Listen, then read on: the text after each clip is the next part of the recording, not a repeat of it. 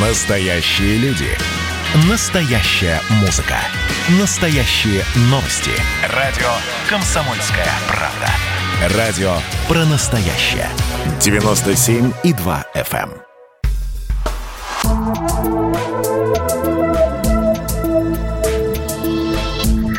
Просто космос. Вам что больше нравится? Луна или Марс? Я понимаю, вопрос некорректный, но ведь нам ничего не мешает рассмотреть варианты для переселения и сравнить их. Здравствуйте! В эфире «Просто космос». У микрофона Баченина М. Итак, оба варианта имеют свои преимущества и недостатки. Первое – длительность полета. Луна – три дня. Марс – около 250 дней по гомоновской траектории и около 145 по быстрой траектории.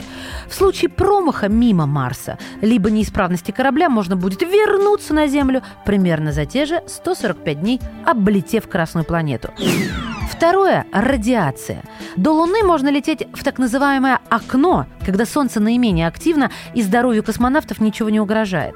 На поверхности Луны радиация ничем не отличается от космической, так как у Луны нет магнитного поля. А вот на Марс попасть в это окно невозможно из-за большой длительности полета.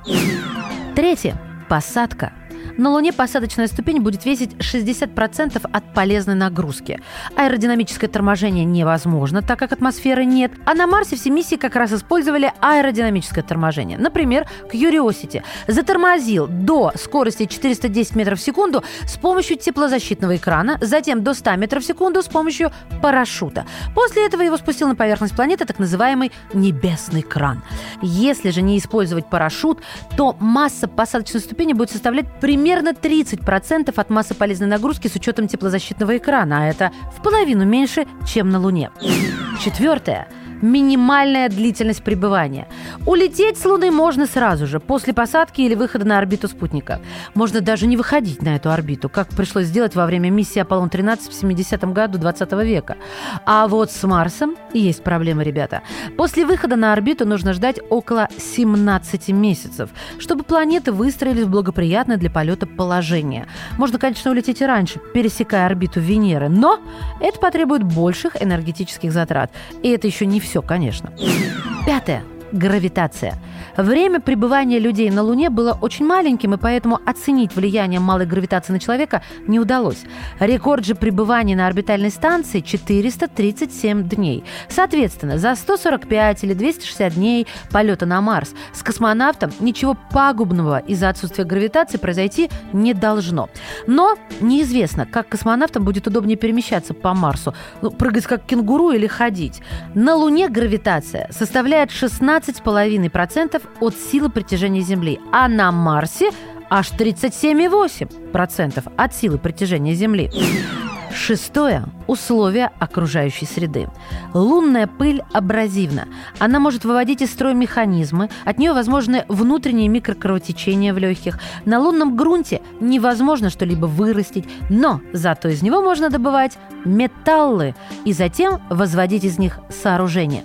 Температура на Луне колеблется от минус 180 до плюс 120 градусов Цельсия. Марсианская же пыль не столь абразивна, как лунная. Атмосфера Марса слабее атмосферы Земли в 110-150 раз в зависимости от сезона. Температура на Марсе колеблется от минус 140 до 20 градусов Цельсия. Так что в температурном режиме Марс благоприятнее Луны. И на марсианском грунте можно выращивать растения. Седьмое. Вода. На Луне доказано наличие примерно 600 миллионов кубических метров льда на Северном полюсе. А если бы весь лед на Марсе растаял, то планета могла бы покрыться водой на 22 метра. Но на самом деле этого не произойдет, так как атмосфера слишком слабая для удержания воды в жидком состоянии. Так что, похоже, с водой все окей. Ну что, стартуем?